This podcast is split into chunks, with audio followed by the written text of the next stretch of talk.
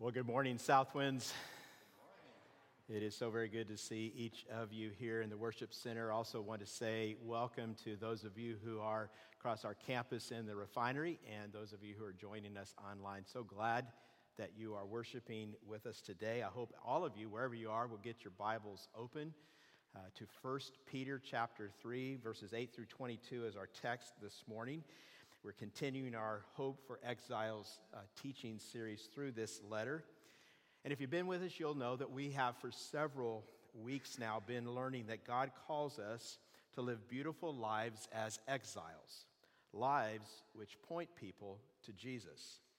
One of Peter's key teachings, and we're going to see this a, a, lot in the next couple of weeks, is that beautiful lives always involve suffering. And, and Peter is showing us all through this letter um, why we suffer, and what happens when we suffer. And today, he's going to show us that we can learn how to suffer well.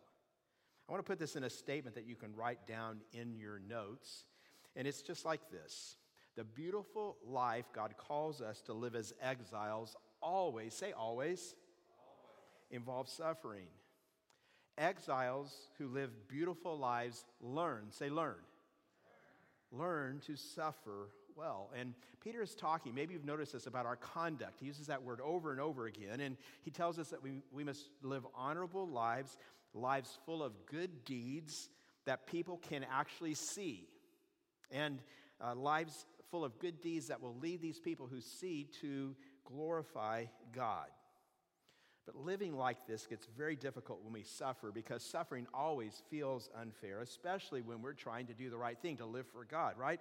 Um, because we're made in the image of a just God, deep inside every one of us, we just have this unquenchable longing, desire for fairness and justice. That, that's why we love stories where injustice gets made right. Don't you love those kind of stories? Um, even when it's just little things. I, I, heard a story not too long ago. This happened a few years ago in Colorado. A guy named David Hagler was stopped by a policeman, and he was driving a little sports car, and the officer wrote him a ticket, even though he said other people were going faster than him, even though he really didn't think he was exceeding the speed limit, but you know, he just had kind of a fast-looking car, and he just thought it was really unfair. And he explained that he's normally a very careful driver, and, and he would be very careful for the rest of the day. And wouldn't the officer please be reasonable? and just kind of let things slide. But the officer was hard nosed. He wrote him a ticket, and it just wasn't fair.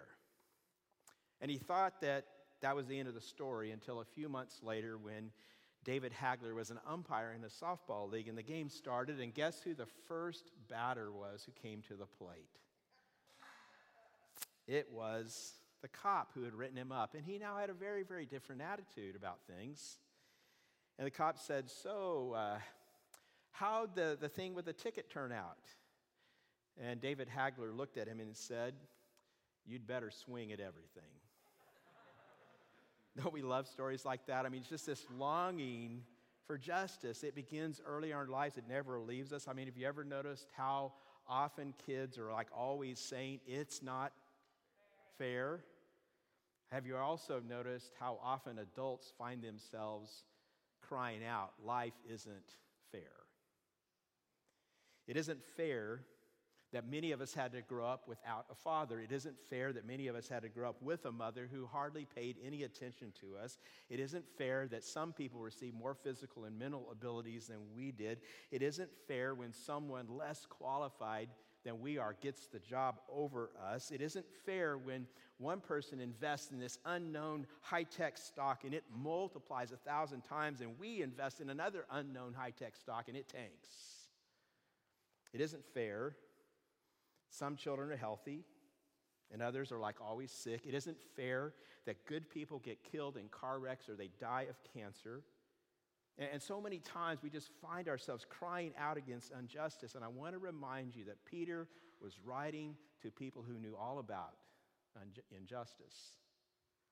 And for no reason except their faith in Jesus Christ, these Christ followers scattered across what we know is the nation of Turkey, Asia Minor back then. They had lost homes, they had lost families, some of them had lost their lives. the life that they had been called to live as elect exiles wasn't fair. So, what do you do when life isn't fair? What do you do when you suffer? See, Peter is telling us that God is calling us to suffer as exiles who are not home yet. He's calling us to live beautiful lives, He's calling us to suffer well. I want to work our way through these verses, verses 8 through 22. And as we do, we're going to see three things that exiles who suffer well do. Here's the first. You can write this down on your notes. Uh, we keep blessing other people. Look at verses 8 and 9. Peter writes Finally, all of you have unity of mind, sympathy, brotherly love, a tender heart, and a humble mind. Do not repay evil for evil or reviling for reviling, but on the contrary, bless. For to this you were called, that you may obtain a blessing. So you can see it right there. God calls us to live lives of blessing. And maybe you could write this down. What does this mean? To bless someone means you ask God to bless them, to show them his favor and grace. And just to be clear for some of you, this, this is not like, well, bless their heart. That doesn't count. Okay? If you're from the South, you know exactly what that means and it's not a blessing.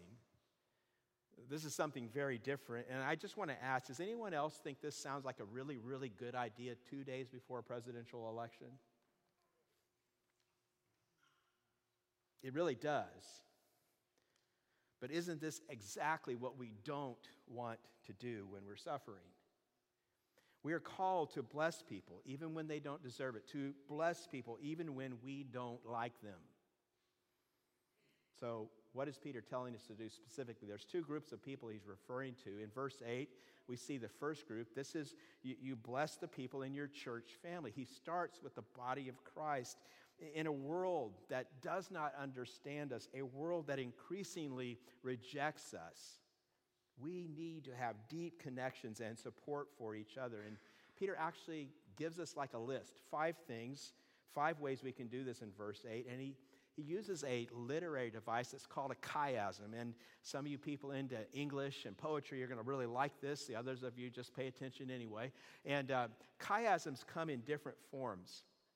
And in this particular case, the first and the fifth way, the first and last way, they connect. The second and the fourth, or next to last way, connect. And then the third way of these five is kind of the, the focal point of what Peter is, is saying. And this is how you might represent it visually. You can see this on the screen. And I, I want, with this in mind, for you to uh, hear me as I explain how these five ways can be used for us to bless each other here at Southwind. So, first of all, Peter says, have unity of mind. Now, this does not mean that we all think alike or we all agree on everything. I mean, how many of you are married? Do you agree with your spouse on everything? And I'll answer that question. You do not. Right? See, Dan and I, we've been married for almost 35 years, and we disagree on some things. So I want to encourage you to pray for her because she's obviously wrong and needs to grow in some areas. She's like in process. I hang in there. You know, struggle's real because I love her. And that's a joke if you're new here. But it actually kind of highlights the connection to the fifth characteristic, which is a humble mind. Because you can't have unity of mind without humility, right? See, a humble mind means you are willing to consider the possibility that you might be wrong. Why don't you just say that? It's good practice. I might be wrong. And if you're humble, you're willing to listen, you're, you're willing to learn. I mean, in the end, I may not agree with you, but I hear you, I respect you. And let me just give an example of where this really needs to happen more because right now I am very confident that some of us on both sides of the political spectrum need to hear this. So many Christians right now are judging and demeaning and writing other Christians off. And it's coming from the left and it's coming from the right, it's coming from every direction. And we're doing this because of differences of political opinion. And, and I'm not saying in any way that all political opinions and positions are equally true or biblical. What I'm talking about right now is how we think of each other and talk about each other and live with each other and pray for each other. See, we must have unity on the central, clear teachings of the Bible, unity on what ultimately matters in life, on who God is. The Bible is God's infallible word, why God sent his son Jesus, how we're saved. But there are some issues we really need humility on. And we bless one another as we do that. Second thing we need is sympathy. Literally, this word, both in Greek, it's interesting, and in English, um, it means to feel with. We feel what others feel so we can respond with sensitivity to their needs. And, you know, people who have true sympathy generally don't say to other people, I know how you feel, because since they know how they feel, they also know how unhelpful it is to hear someone say to you, I know how you feel. So they don't do that. And we have sympathy, think about this, when we have a tender heart. You can't feel with someone, right? Unless you have a heart that's open and tender toward them. And that just takes us to the focal point of what Peter's saying. That's brotherly love. Love here is Peter's point, and it's family love, it's brotherly love. And so, therefore, we should bless each other, even when we disagree, even when we hurt each other, even when we disappoint each other. We don't give up on each other. One of my prayers for us at Southwinds, and I hope you're praying it too, is that we will not allow 2020 to divide us. We will not allow the pandemic, the politics, the lockdown, the mask wearing, whatever it is, to divide us. You know, we may have conflict with family sometimes, but our commitment to family should be greater than any conflict. Amen? Because we have good news. We have a mission. We have a purpose that is far, far greater than any of our opinions. So bless others in your church family. It's so important when you're suffering. Secondly, bless the people in your world. Peter, Peter opens this up to people outside the church, and this comes from verse 9. And he says, You are to bless people even when they attack you, even when they say terrible things about you. Do not repay evil for evil or reviling for reviling, but on the contrary, bless. Why? For to this you were called, that you may obtain or inherit literally, inherit a blessing. Let me just ask a quick question you can answer out loud. Do you want God's blessing? Yes. Of course you do. Well, Peter says you need to bless people in your world, even the people who revile you, even the people who say and do evil things to you. Let me just ask right now is there anyone in your world that you need to bless right now? If God brought somebody to your mind right now, I'd encourage you, why don't you write that down? I'd encourage you, maybe before you leave here, that you actually pray for them and maybe take more time when you get alone at home after the service to pray for them. Pray blessing on them just in case you need to be focused in how you pray. Why?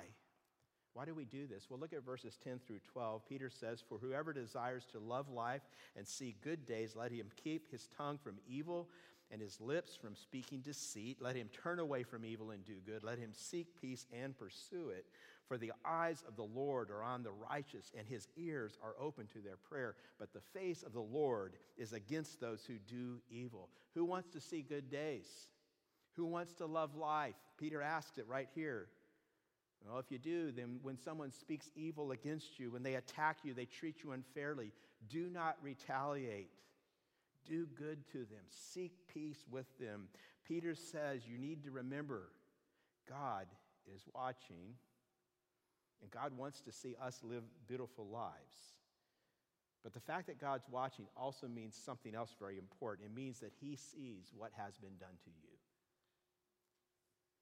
God misses nothing. And it may not always feel like it, but God is always listening to your prayers. He knows everything you suffered, and God always protects his children, and God always punishes evil in the end, so you can trust him. Live a beautiful life. Keep blessing others. Second way that we suffer well, keep honoring Christ as Lord. And we see this in verses 13 through 17. Now, who is there to harm you if you are zealous for what is good? But even if you should suffer for righteousness' sake, you will be blessed. Have no fear of them, nor be troubled. But in your hearts, honor Christ the Lord as holy, always being prepared to make an offense to anyone who asks you for a reason for the hope that is in you. Yet do this with gentleness and respect, having a good conscience, so that when you are slandered, those who revile your good behavior in Christ may be put to shame. For it is better to suffer for doing good, if that should be God's will, than for doing evil. Now, the key phrase in these five verses is that phrase, in your hearts, honor Christ the Lord as holy. I want to show you three ways Peter tells us we can keep honoring Christ as Lord. The first way is we honor Christ as Lord when we know we are blessed. And we see that in verse 13 and then the first part of 14. Now, how many of you have ever said, hashtag blessed? Or you've seen that on social media? I mean, you go on Instagram, you go on Facebook, you look up hashtag blessed, and what you usually see there is something that we call humble bragging, right? That's what we usually see. Now, I know nobody in this room has ever done this, but most of you know someone who has, okay? And so, what this is, in case you don't really know about it, is that you, you, you talk about something that's in your life and you just, you, you want to kind of get it out there, but you want to appear humble about it while you're telling everybody about it. So, it's like, check out my awesome new car that I just got, hashtag blessed. You know, take a look at my amazing home, hashtag blessed. Look at my perfect, beautiful family that only looks like this like two minutes every week. Hashtag blessed. Look at my amazing. Have you ever noticed how everybody else in the world goes on vacation all the time except for you? Hashtag blessed. You know, that's how we do this. And I, here's what I want to tell you. Please hear this. This is not how Peter uses this word blessed. Not at all. Not even close. See, I have yet to see someone say, I'm losing the battle to cancer. Hashtag blessed. COVID 19 has struck my home. Hashtag blessed. I have been rejected for my faith, fired from my job. I'm being ridiculed because I believe in God's word, what it says. Hashtag blessed. No one says that today. But that's exactly how Peter uses it. In fact, the Greek here doesn't have a future tense like you will be blessed. It's in the present. It says you are a blessed one. There's a present blessing on your life, in other words, if you suffer for the sake of righteousness. And it's so different. It's so different than the way we see it. We define the blessed life as a successful life, a strong marriage, obedient kids, successful career, a great house, but let me ask you is that how the Bible defines a blessed life? See, the problem with defining blessing the way we do it is it usually leads to pride and self satisfaction. It usually leads, doesn't it? Be honest with yourself. It usually leads to us not depending on God. We, we end up looking for joy and looking for meaning in lesser things. Peter Peter says the blessed life always involves suffering for righteousness' sake. People hate us, revile us, malign us simply because we believe certain things and live in certain ways, simply because we follow Christ. And if we don't see Christ as the blessed life, we're not honoring him as Lord. And you will not be able to suffer well. See, Jesus said, you remember this? My life's a life of suffering, and if they hated me, they'll hate you. Jesus said, No servant is greater than his master. They persecuted me, they will persecute you. Here's the question, Southwinds Is Jesus enough for you? Are you blessed just because you have Jesus? Vaneetha Rendall Risner says this Blessing is anything God gives that makes us fully satisfied in Him, anything that draws us closer to Jesus, anything that helps us relinquish the temporal, hold on more tightly to the eternal. And often it is the struggles and trials, the aching disappointments, and the unfulfilled longings that best enable us to do that. She writes later in another article I begged God for his delivering grace, but God offered me something better his sustaining grace. That's the blessed life. That's why Peter says you can suffer well when you know that you're blessed.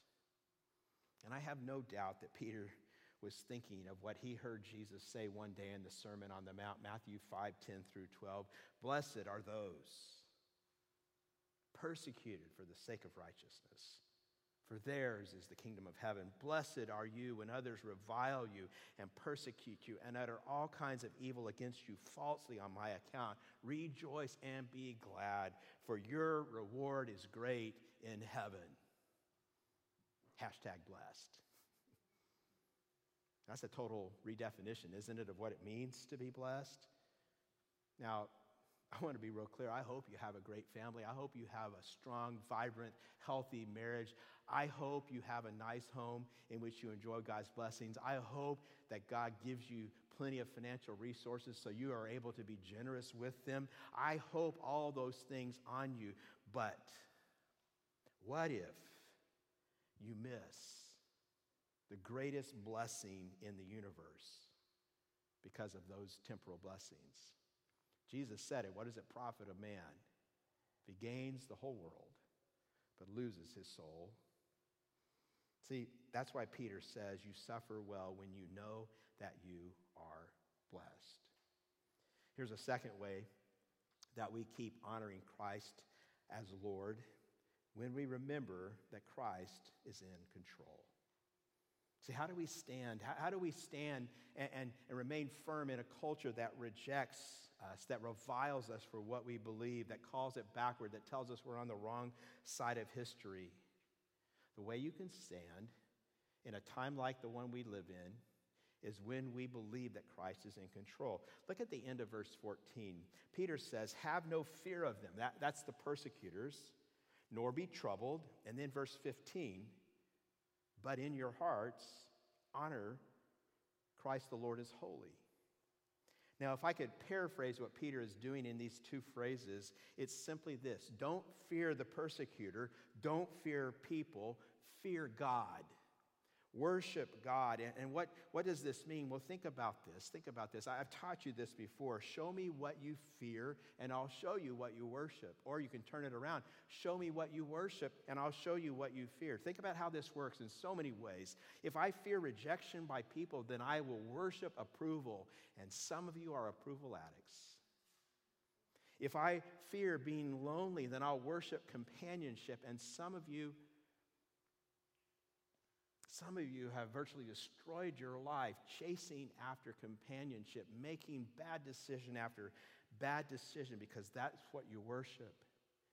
If I fear poverty, I'll worship money and possessions. If I fear getting old, I'll worship youth and vitality. If I fear being weak or afraid or out of control, I'll worship power. If I fear feeling stupid, I'll worship intelligence. I mean, we just go on and on and on and on. Show me what you fear, I'll show you what you worship. And Peter says, Fear God, fear Christ. Don't fear people, don't fear your persecutors. And by fear here, what, what Peter's talking about is this worship him. Put him in a class all by himself. Treat him as supreme. Honor him as Lord. See, this is what this means. If Christ is Lord, if Christ is supreme, it means that our human opponents, our human enemies, those who persecute us, it means they are not in control. You see? See, we don't give people that honor. We do not believe the lie that our persecutors, even those that revile and malign us, that they are actually the ones in control. That honor is due to Christ alone. See, practically, just think about it this way Who are you right now? Who are you honoring as Lord in your heart and mind? Who, who do you think really, in the way you face the world, is in control? Is it the leaders of the World Health Organization? Are they calling the shots? Is it the president or is it the Supreme Court? Is it Anthony Fauci or Gavin Newsom? I mean, who is ultimately in control? Does Christ actually sit on the throne of the universe, ruling and reigning sovereignly, knowing and determining all things, working everything together for our good? Wayne Grudem, in his commentary in 1 Peter, says about this section of Scripture to honor Christ as Lord in your hearts is to maintain a continually deep seated inward confidence in Christ as reigning Lord and King, who even now has angels, authorities, and powers subject to him. That's going to be in verse 22. We're going to see more about that later. He's in control. Jesus is in control. Our God is sovereign. He's overseeing global events and microscopic organisms, dictators and despots, prime ministers and presidents, court decisions and COVID 19. Nothing has happened in 2020 that surprises God. He's in control. Our God sees every sparrow that falls to the ground. He's numbered every hair on your head. He knit you together in your mother's womb.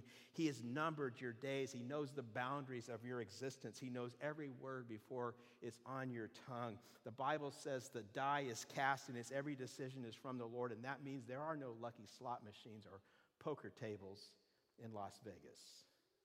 There is nothing arbitrary.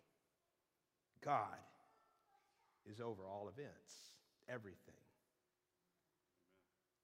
1 Kings 22 is one of my favorite passages about this. Maybe you remember the story. God's prophet comes to the wicked king Ahab and tells him, Today you're going to die in battle. And Ahab says, This guy never says anything good about me.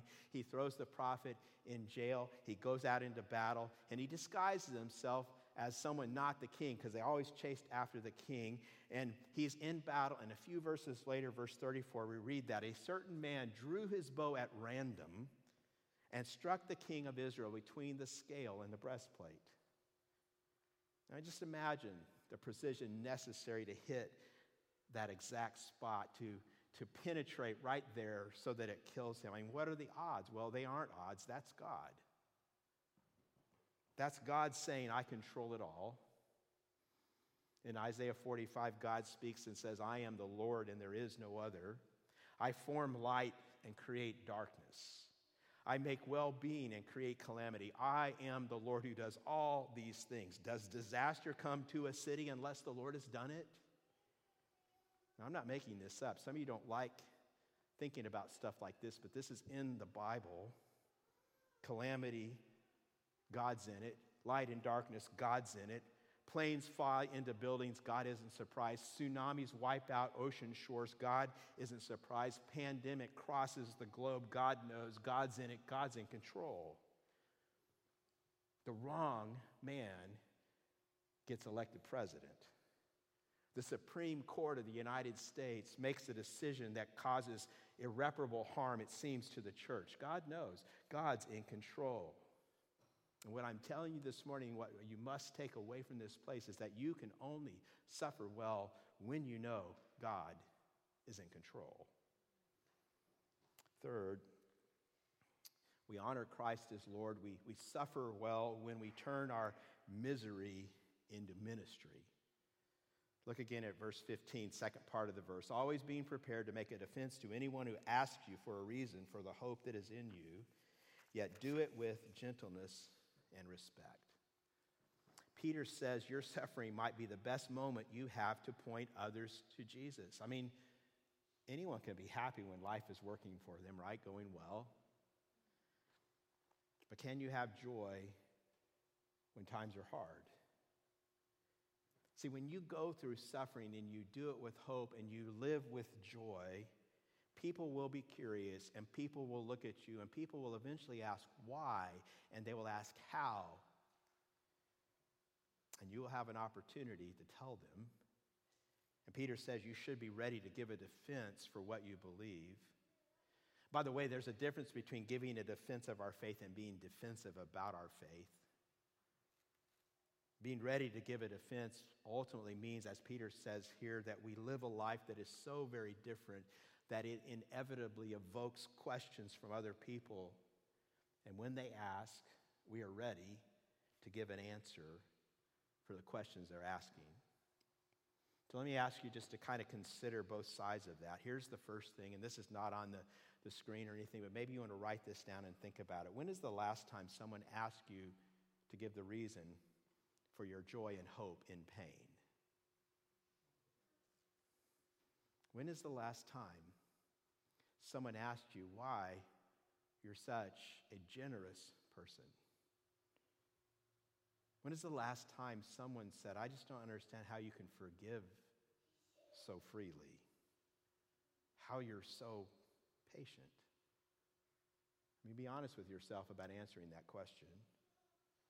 And by the way, this, this was the secret of the early church's success. They just lived in ways that, that blew everyone's minds. I remember I told you about that book, The Rise of Christianity by Rodney Stark, last week. And he says several things in this book about the early church that set them apart. Real quickly, here's some things he mentions. First of all, they had this multi ethnic unity, all different kinds of people from all strata and parts of society, all together, all unified.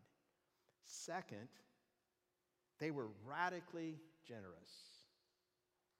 They shared what they had, they didn't hold it to themselves, they didn't take care of all of their needs first. Third, only in the church was there a regard for all life, especially those lives considered cheap by the Roman Empire. You know, Rome had its own abortion scheme. If a Roman family had a baby they didn't want, they just leave it out on the street. And there are ancient letters from Rome, Roman men who, who wrote to their wives while they were traveling and she was about to have a baby. If it's a boy, keep it. If it's a girl, throw it away. And we may have found more sanitized ways of doing this, but the abortion industry in our country is essentially the same. We discard the kids we don't want. And interestingly enough, the early church there was a ministry. They practiced things they called baby runs. You say, what in the world is that? Well, Christians would walk the streets at night.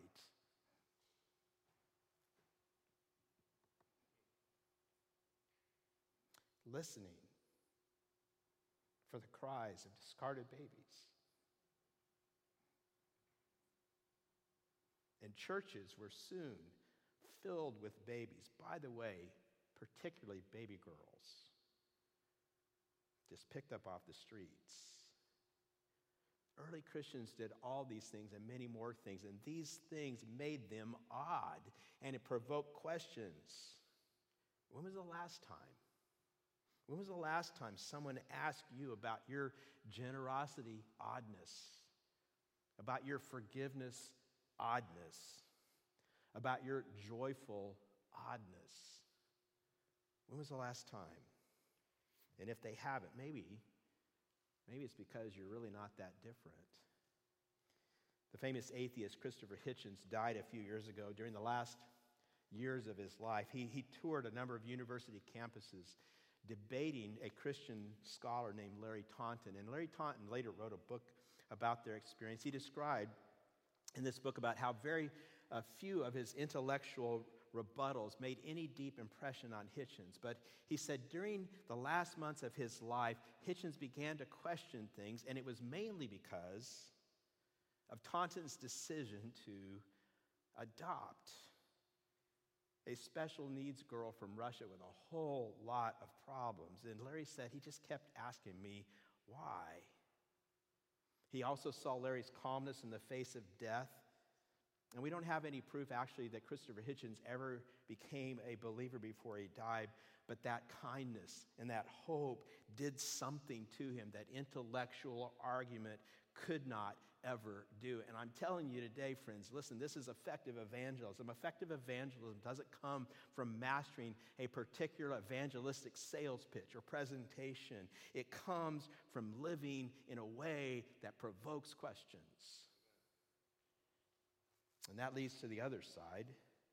The other side of this, another question you can write down Are you ready to share that when asked? Are you ready to share that when asked? And Peter says, When you do that, be gentle, be respectful, because it doesn't matter how good your answer or even how compelling your life, if you answer without gentleness or respect, you'll forfeit your witness. Have you ever noticed that screaming at someone in Jesus' name doesn't do much good. I mean, do I need to explain to you that no one ever gets converted through you saying mean cutting things on Facebook or picketing a gay pride parade? Gentleness and respect must characterize our defense. Because you can do everything right. You can know the Bible. You can do good deeds. But the minute you speak hatefully towards someone, you tear it all down. It all looks like a sham. Now, before we go to our last point, what if you stopped and what if you thought about what you are suffering? Would you consider how God wants to use that, that thing that's pain in your life, to be a testimony to others about your hope in Christ? Here's the third way that we suffer well. You can write this down as well. Keep remembering Christ's suffering. Now, verses 18 through 22, this is where Peter, I think, gives really the most important counsel of all because he says, When you suffer, look at what Jesus suffered. Listen to these verses.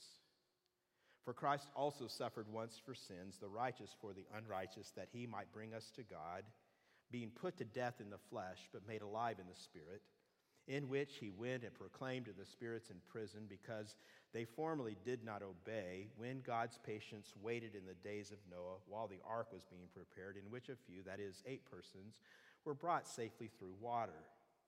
Baptism, which corresponds to this, now saves you, not as a removal of dirt from the body, but as an appeal to God for a good conscience through the resurrection of Jesus Christ, who has gone into heaven and is at the right hand of God with angels, authorities, and powers, having been subjected to him.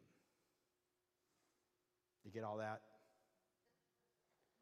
Yeah, these are, these are some of the most confusing, most difficult verses to interpret actually anywhere in the New Testament. And you're probably right now head spinning, going, What in the world is all this about spirits in prison and Noah and his ark and baptism?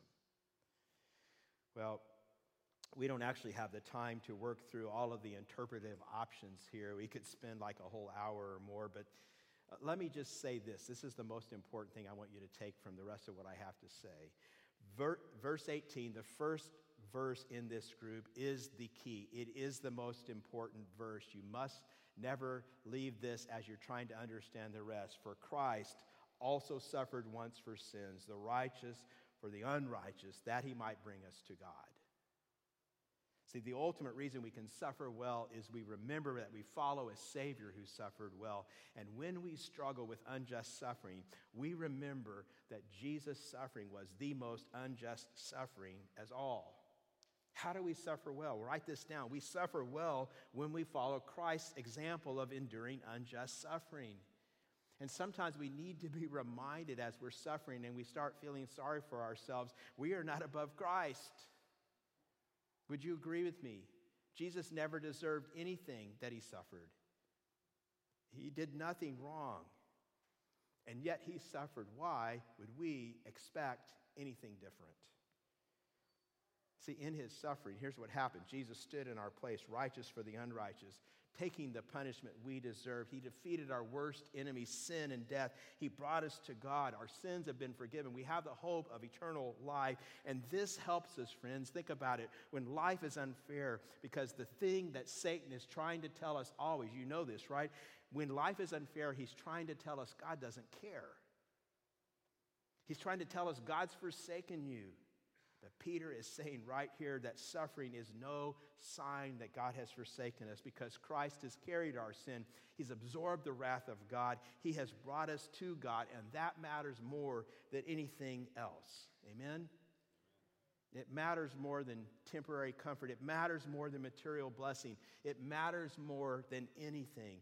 God is for us, God is with us.